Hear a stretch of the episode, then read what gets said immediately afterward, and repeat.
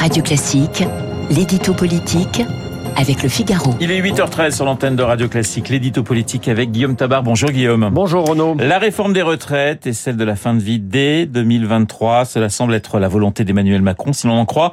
Eh bien, les quotidiens ce matin, alors s'agit-il de rumeurs ou d'informations? Bien, entre les deux, hein. hier Emmanuel Macron n'a pas tenu une conférence de presse officielle, mais il a eu une rencontre informelle avec les journalistes de l'association de la presse présidentielle.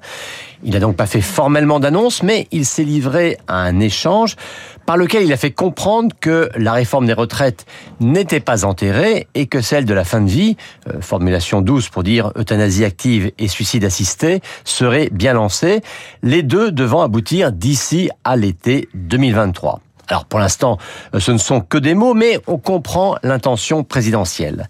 Euh, depuis qu'il a été réélu, beaucoup se demandent en effet quand Emmanuel Macron va véritablement commencer son second mandat.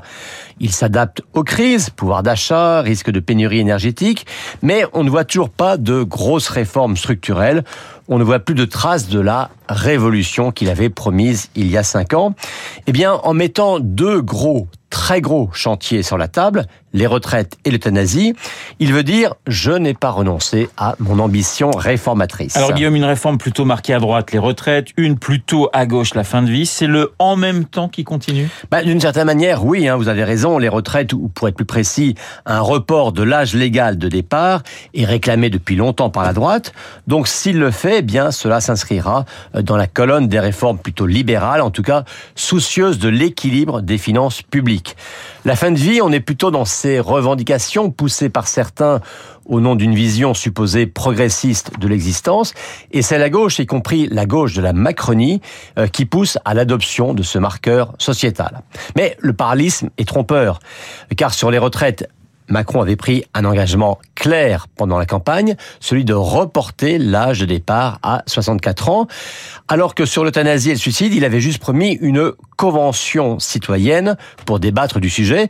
C'est d'ailleurs ce qu'il va faire, mais à l'entendre, notamment lorsqu'il a décoré euh, Lynn Renault il y a quelques jours, on a clairement le sentiment que cette, que cette convention euh, ne servira qu'à avaliser ce qui a déjà été décidé. Alors dans les deux cas, le chef de l'État ne prend-il pas des risques et n'est-ce pas un signe de courage que d'ouvrir euh, ces chantiers? Oui, je l'ai bien dit. Guillaume Durand me dit, moi, vous l'avez bien dit question. eh bien, écoutez, pour les retraites, si, car il sait qu'il aura les syndicats et la rue contre lui. Donc, il faudra assumer l'impopularité. Mais encore faut-il rappeler que Mitterrand, Chirac, Sarkozy et même Hollande avaient apporté déjà leur pierre à l'édifice et que pour l'heure, Macron est le seul président à ne pas avoir été au bout d'une réforme des retraites.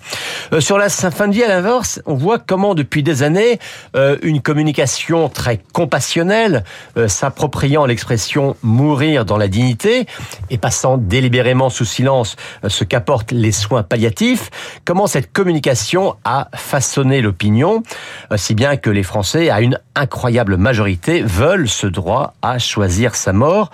Donc on sait d'avance que les opposants seront archi-minoritaires, ils seront donc marginalisés et sans doute caricaturés. Avec la fin de vie, Macron pourra décrocher une réforme à la fois historique et populaire, et c'est sans doute pour cela qu'il est si tenté de la faire. L'édito politique signé Guillaume Tabar. Bonjour Monsieur Durand. Bonjour Monsieur Blanc. Vous recevez une grande journaliste aujourd'hui qu'on connaît oui, bien la passionnariat de l'Amérique. sur Radio Classique. la passionnariat de l'Amérique. Laurence Haïm, Guylaine Maxwell, donc une femme amoureuse. Derrière ce titre tranquille se cache un des plus grands scandales de l'Amérique euh, qui touche aussi, vous le savez, de très nombreux responsables politiques. C'est le scandale de Jeffrey Epstein qui est mort donc en prison en 2019. C'était un grand financier à l'âge de 63 ans. Le reste, vous allez le savoir dans un instant, car ça touche aussi d'une certaine manière la couronne britannique.